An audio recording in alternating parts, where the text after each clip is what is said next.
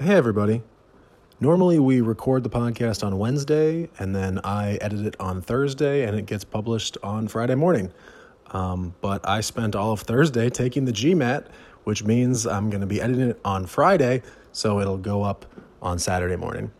I'm sorry for the one day delay, but Sean Mitchell, wherever you are, I hope you're having a good day at work.